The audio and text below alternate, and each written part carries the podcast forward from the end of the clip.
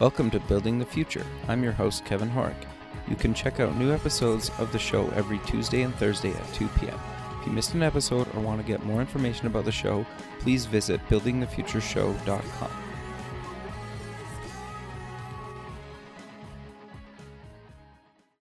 SoupX, the Startup Expo, North America's premier startup conference, is March 6th and 7th, 2017, in sunny Fort Lauderdale, Florida. Affordably priced, SoupX is a two day international conference featuring workshops, panels, speeches, a $50,000 startup competition, and over 100 exhibitors.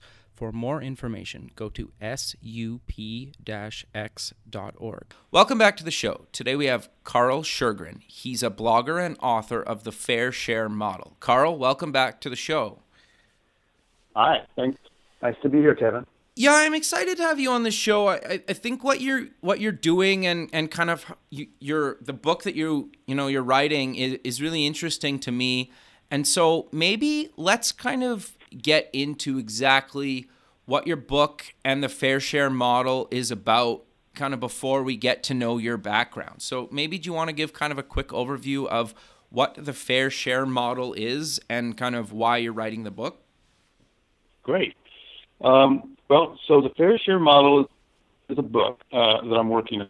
I'm crowd uh, for, and it's about an idea to reimagine capitalism. Basically, at a high level, the relationship between capital and labor, more specifically, investors and employees of venture stage companies.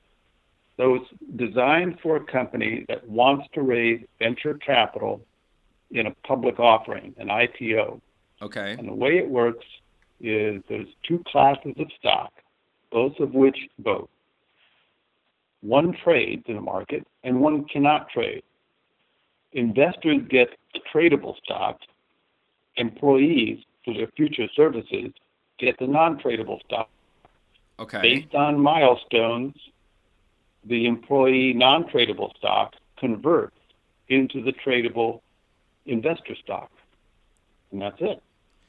Okay, so I, I guess for for those people that don't really understand kind of how the whole kind of investment venture capital um, space really works, do you maybe want to break down why the fair share model is different?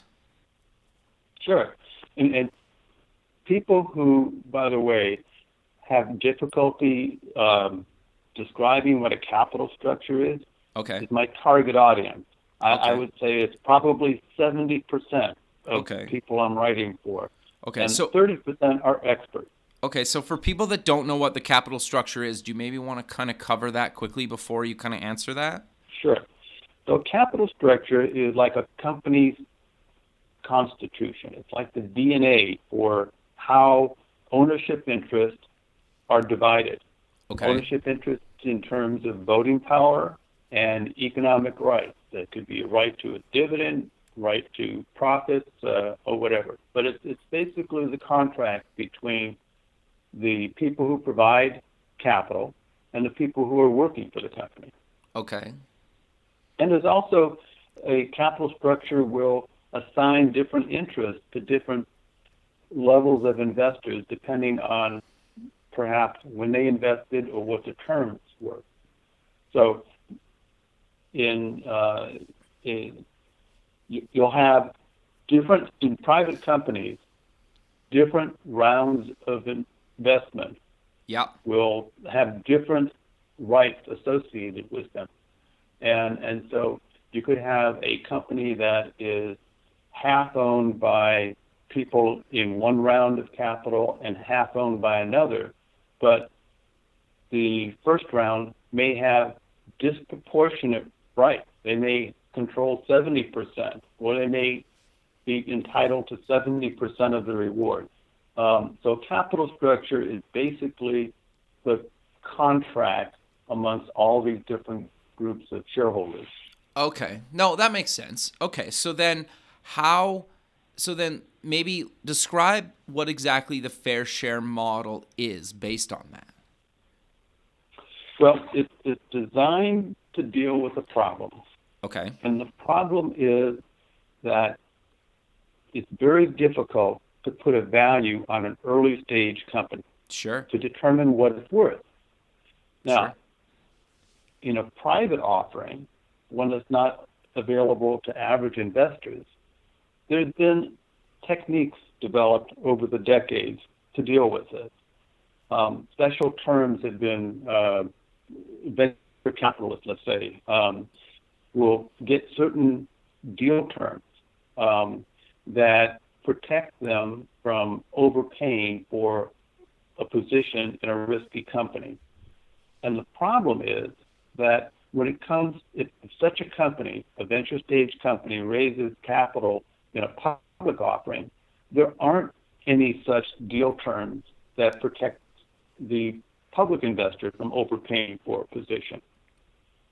Okay. So the fair share model is basically trying to develop for IPOs an equivalent to what venture capitalists secure in a private offering, which is deal terms that protect the investor from overpaying for a position. Okay, interesting. So, in your experience, then, how's it? How's the model kind of been received from kind of the investor side and then from kind of the employee side? Well, I've taken some, uh, I have uh, really gone and, and exposed the model to potential critics. I've gone out of my way to find people who would tell me, hey, you know, this is, you're thinking about it the wrong way, or it's not going to work. And basically, the core criticism or challenge has been, will people like it? Sure. Um, that's it. Is there a market for it? Now, uh, I'll, I'll tell you that uh, about a year and a half ago, I shared my full draft at that point with the then chairman of uh, a significant regional bank, actually the national bank now, Okay. who focuses on venture capital clients. And his comment was that this is really important work, that there are, that, that the current venture funding model is not really scalable. And it, there are a lot of defects. And there's certainly defects when it comes to how such companies raise capital in the public offering. So there's, if, if, if you believe that uh, innovation that benefits investors is possible in the venture space, the fair share model is for you. Okay. If you think if you think everything is uh, the, the way things are done now is uh, can't be improved on, you'll be a skeptic. But Got you. skeptics haven't come up with a good argument as to why it wouldn't work, other than maybe is there is there a market for it? Okay, interesting. No, that's that's fair. And then kind of on the employee or kind of person looking to raise money side, how's how how's the feedback been? Well, there are companies that who who are looking at crowdfunding or um, some of the Jobs Act related uh, uh, reforms that have made it less expensive for companies to raise um, venture capital and a public offering. Sure. Reg A Plus, for example, is, uh, is is the prime one, and they're interested, but um, because you know they're they're going to encounter the challenge of how do you market an offering, how do you value a company, and they look at the fair share model as a way to make a fair deal between their employees and their investors. Uh, they also see the potential to use the fair share model to market, cr- create some marketing juice for themselves by virtue of how they distribute their shares. You know, if they have, um, if, if they use the fair share model, they could attract uh, large numbers of average investors who would like the deal structure itself and be promoters of the company itself, help, helping it uh, market its products and services. Sure. Okay. So I'm curious then, like, how would somebody say like myself, I have a startup. I'm looking to uh, you know um, crowd some on some uh, venture capital. How do I kind of go about you know using the model to raise money? Well, so I imagine that companies who who are early adopters of the fair share model will have raised a round or two of angel capital already. Okay, without the fair share model, correct? Correct. Right. Okay. Okay. So you know they they've gotten to the point where they can demonstrate some potential viability. Gotcha. Um, you know they and and so now they're looking to raise anywhere from five to thirty million dollars, Okay. maybe more. It it uh, the amount of money doesn't really matter. Um, the more money you're, you're raising, the the more realistic it's going to be. Um, but there's still venture stage, meaning they're still risky, the prospects are uncertain, and they're hard to value. Okay. So rather than setting a, a, a valuation based on, on a perception of uh, future performance, they can say to uh, to investors in the public offering, "Hey, you're you're going to have all the liquidity. Um, our our team of management and employees, we're not going to become wealthy because you bought stock in our company. We're going to have to perform, and uh, that's sort of a nice way to approach the uh, the capital market. Okay. Yeah. Sure. That makes sense. So, do So, you? so the, the, and, and the more money you raise, the better your your options are as a company for where you're going to trade.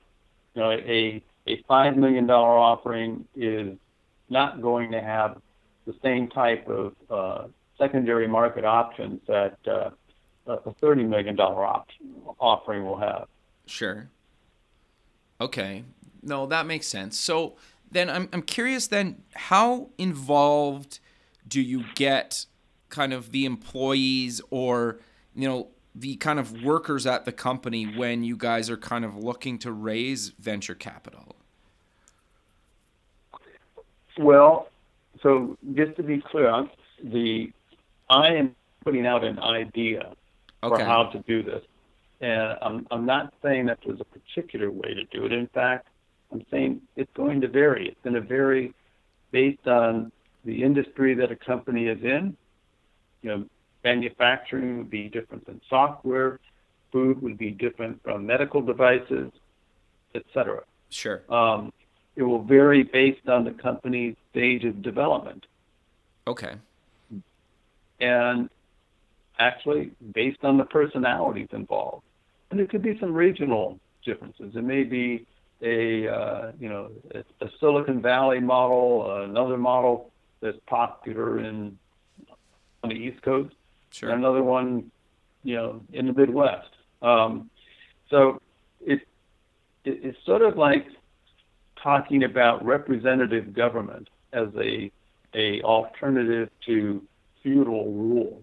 Uh, how how representative government takes place will vary Sure. based on the times and the places involved. So the key thing about the fair share model is that it avoids the need to place a value on future performance at the time of the offering.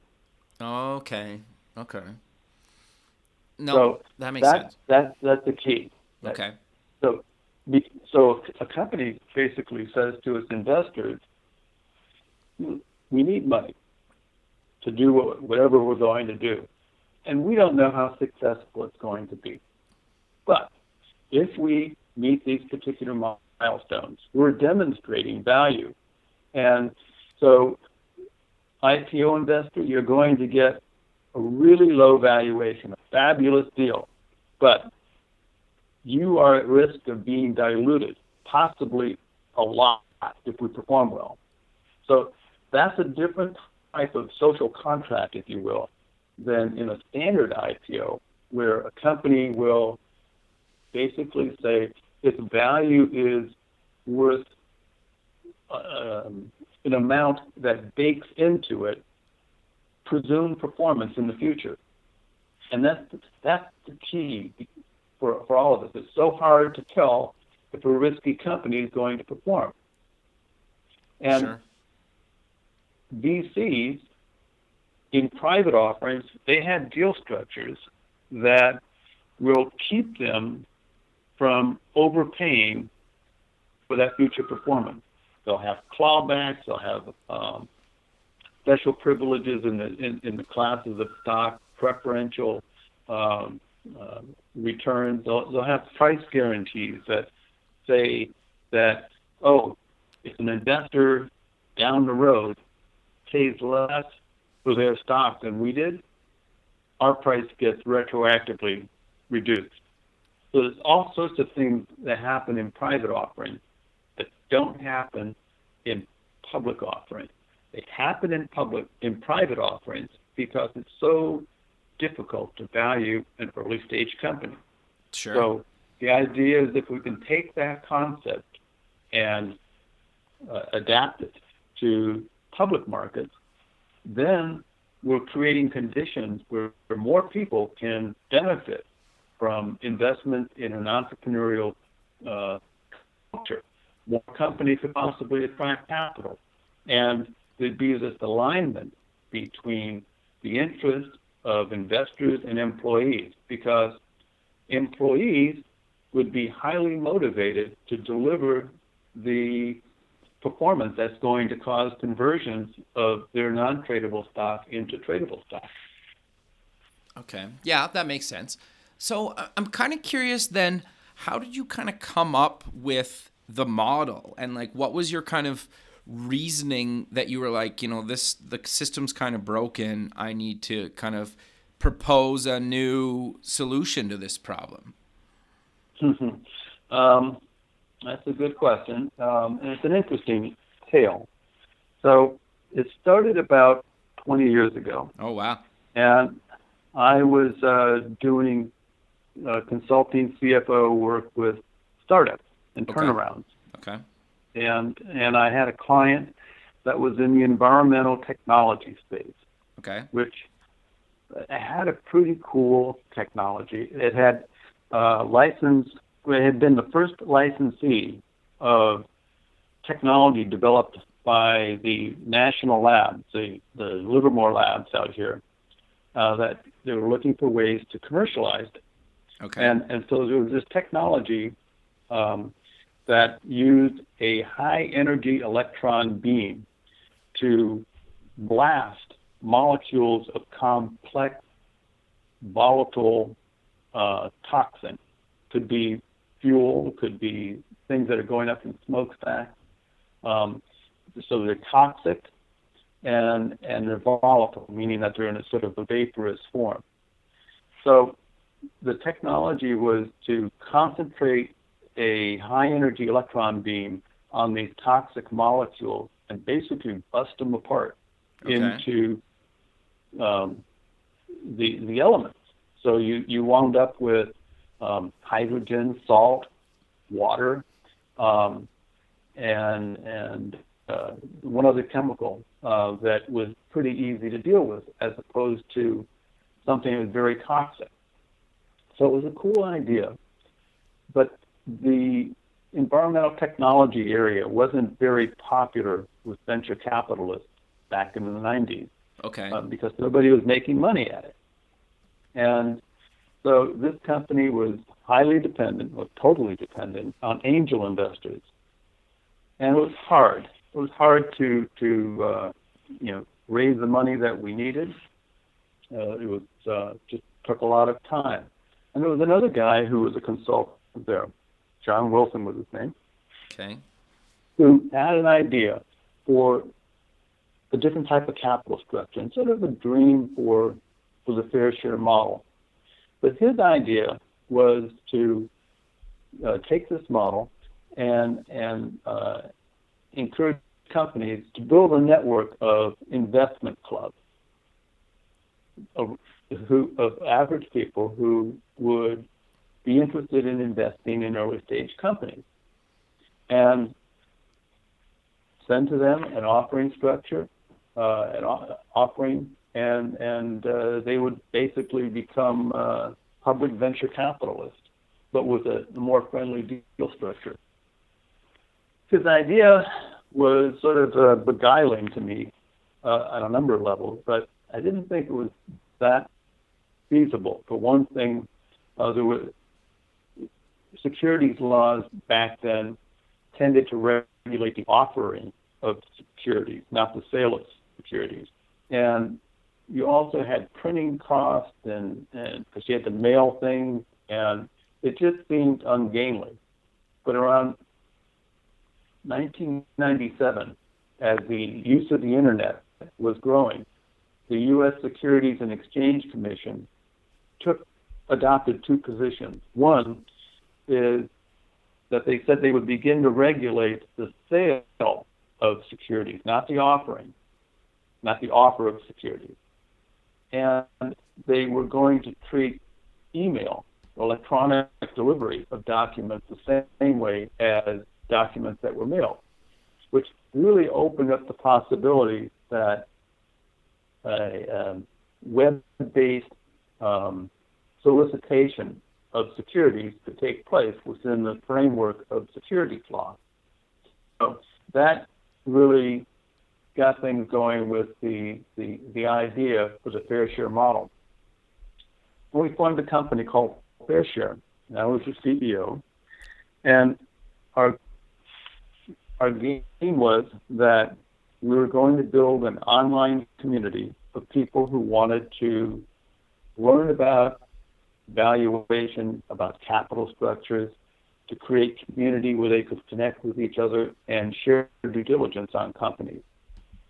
And we said once we got to a critical mass, we would invite companies that had public offerings, could be direct public offerings where there wasn't a broker dealer involved or a broker dealer. We'd invite them to pitch their deal to our members.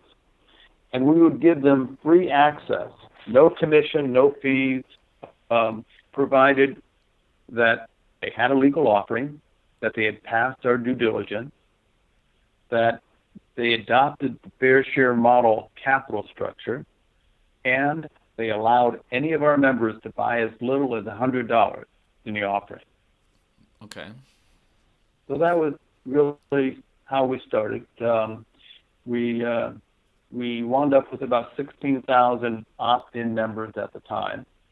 Uh, gave me some experience um, writing about capital structures for people who didn't know what they were.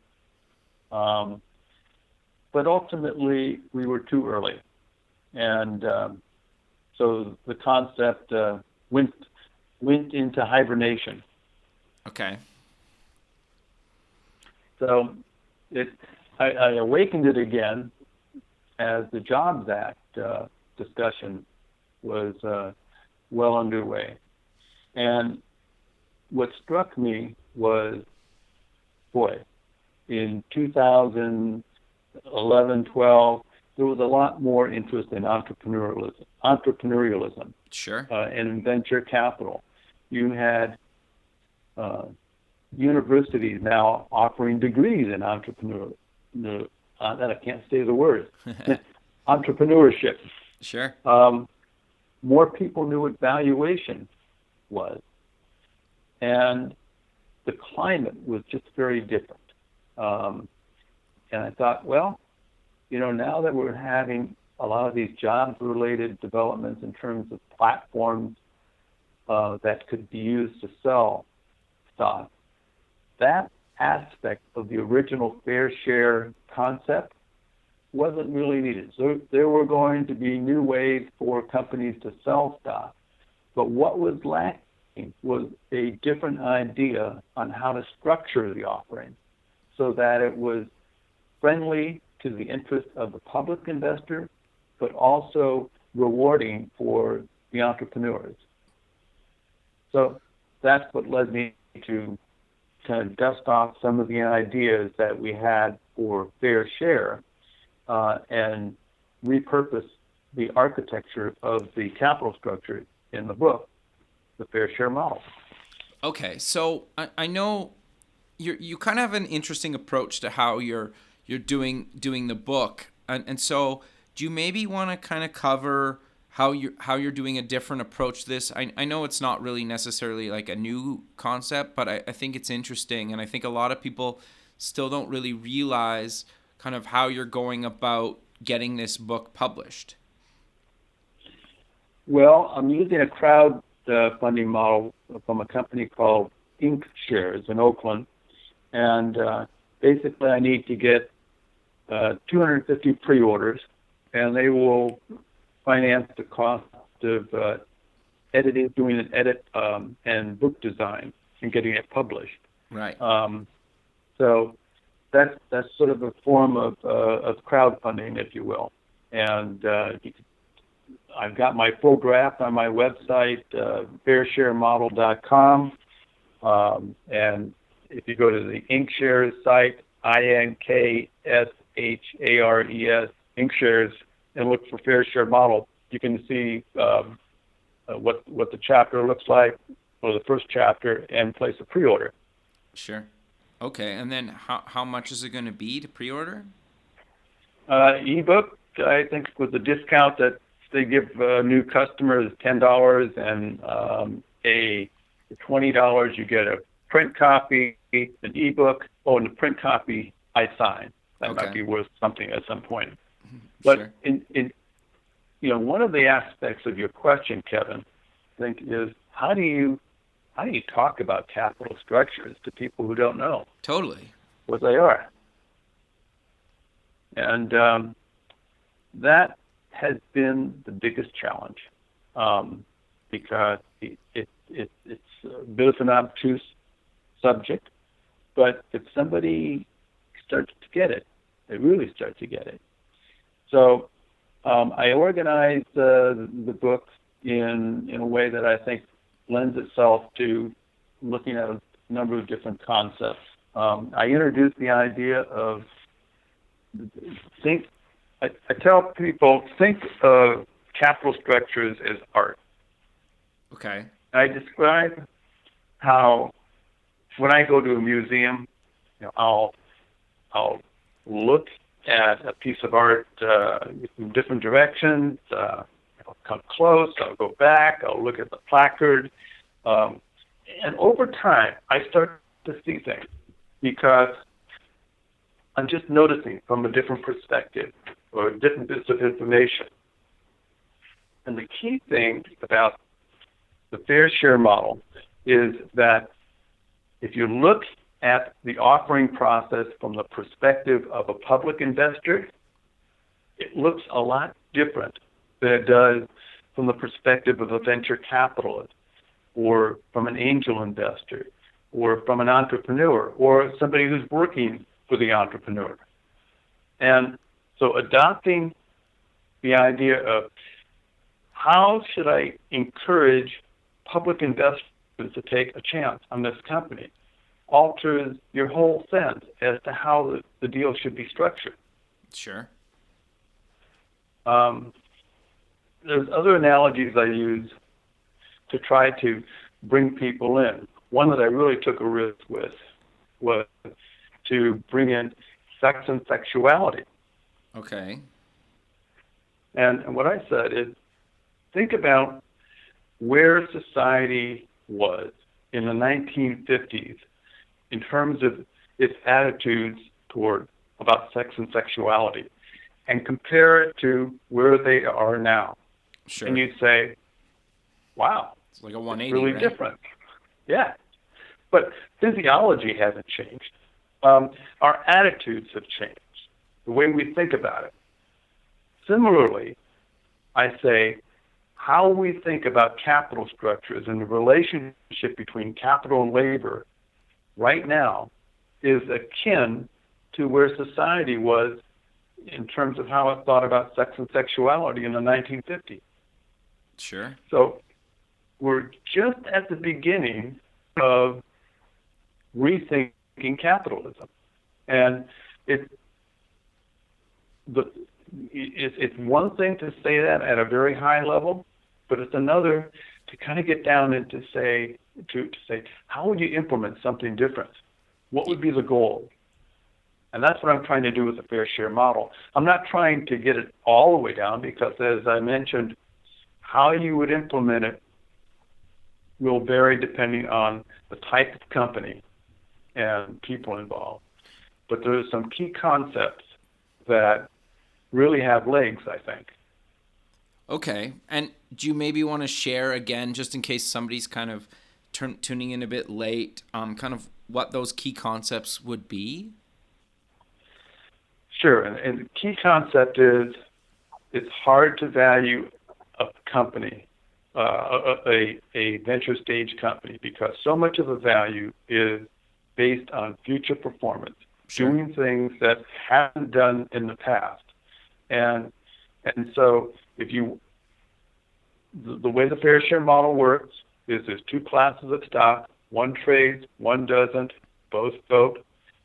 Investors get the tradable stock, they get the liquidity, and the employees get a voting stock that can't trade, but based on milestones can. Got you. So it it the, there's two fundamental risks that an investor in a venture stage company faces. One is the risk of failure. Sure. That this company is not going to meet its, its goals. Heck, it may not even survive. Sure. It's hard to, to, to protect yourself against that. It's just the nature of the risk. There's another risk, though valuation risk, and that is the risk of overpaying for a position in that company, an ownership position. And here's where venture capitalists have demonstrated a way to deal with it. In private offering structures, they have different deal terms um, based on the type of stock that they get that protect provide in essence price protection. Okay. It, it provides uh, a preferential return to something, for example, called a liquidation preference.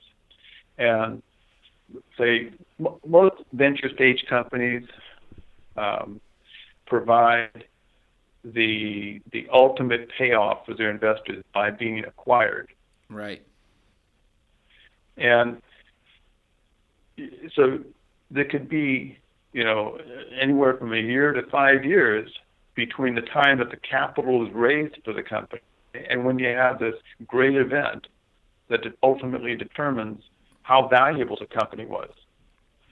Well, with a private offering deal, venture capitalists can say, well, I have a preference, a liquidation preference for when this company is going to be acquired. And I may be entitled to one time, three times, five times my investment before anybody else gets anything.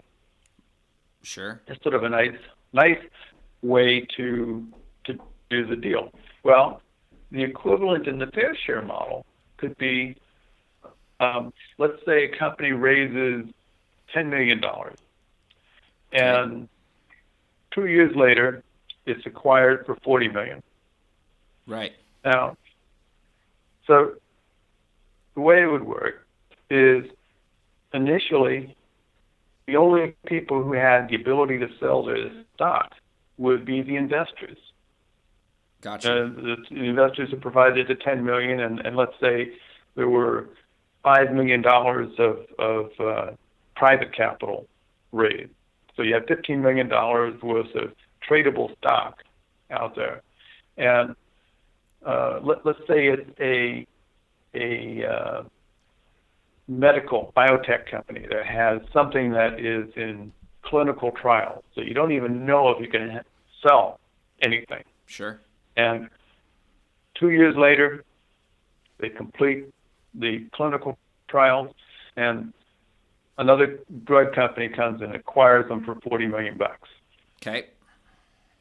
At that point, it's very clear what the performance was of the employees. Sure. They they they increase the value of the company.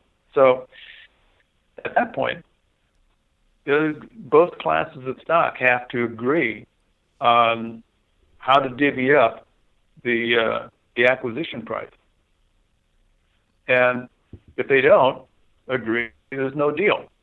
But Gotcha. clearly, you know, you, you know, the part of part of that social contract that was in the IPO maybe that okay, um, IPO investors are entitled to one or two times the uh, their investment before, and and and, then the employees get two thirds of the value above that.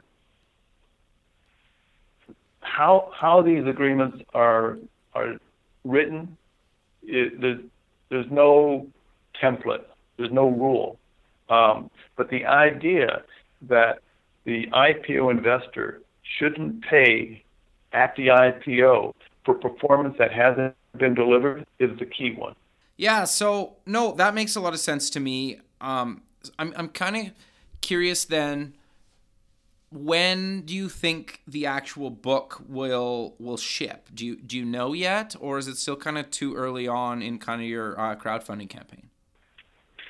Uh, I intend to have it out first quarter of 2017. Okay. One way, one way or the other. The full draft uh, uh, is on my website. I've got about 280 pages, um, and I, I need to squeeze that down a little bit and add a few other thoughts. And one way or another, I'll have it uh, out there. If uh, you know, I'll mention uh, Kevin that if people are interested in valuation, I've got four chapters on it. There's a chapter on valuation concepts, uh, one on how to calculate a pre-money valuation, how it's different from a post-money valuation. There's a chapter on uh, how to evaluate evaluation, how how other people do it, and then there's finally there's a chapter on a proposal to have a valuation disclosure requirement. And this is an idea I've got for how how to help capital markets um, participants in the capital market make better decisions about valuation. So the idea is that the Securities and Exchange Commission should require all issuers, whether it's a private offering or public offering, to state in the offering what company places its valuation at based on in the terms of the offering. So if a company's terms mean that they're giving themselves a pre-money valuation of $10 million, $100 million, a billion dollars, they simply should say in the offering that's what it is. And the idea is that this data point will make it easier for third party data aggregators to canvass the market and identify what comparables are for any kind of company. Much like in real estate, you know, if you look look at a house, um, you, you don't just hear that oh the price is X. You you can go online and you can see, well, what are similar houses selling for in that neighborhood? Sure. You can see what has been the price trend on that particular house Makes over the years. Yep. And and so buyers and sellers alike can make better decisions about how to value a house. Well, think imagine how it could work if companies could see, well, you know, what what are comparable companies in its particular space selling at in terms of and regardless of whether it's a private offering or a public offering. That would introduce a lot more efficiency into the capital market because companies would then have an incentive to offer deals basically to attract investors. They might say, you know, we're doing X, Y, and Z in this technical space, and companies that are, are raising capital uh, and and uh, in this general area, they're worth hundred million dollars. Sure. we're we're trying to raise some money, and we're going to offer investors in this round a, a valuation of 80 million. Well, that would get some investor interest because they know that the risk of overpaying for a position is a lot less. Totally. No, that makes yeah, that makes a lot of sense. Um, but we're kind of coming to the end of the show, so maybe let's end it with where people can get more information about um, the fair share model and your book. Okay. Uh, a good place to start is www.fairsharemodel.com. Um, you can see my blog entries, like you can see uh, articles uh, I've, I've written. Uh, you can see my full draft. You'll also see a link to the place where you can place a pre-order on Inkshares' uh, site. So fairsharemodel.com or Google Fair Share Model, and uh, you'll you'll see it. Perfect, Karl. Well, I really appreciate you taking the time into your day to be on the show, and I look forward to keeping in touch with you. And uh, who knows, maybe we'll we'll do this again sometime. Great. Look forward to it, Kevin. All right, man. Well, you have a good rest of your day, and we'll talk soon. Thanks. Okay. You too. Bye.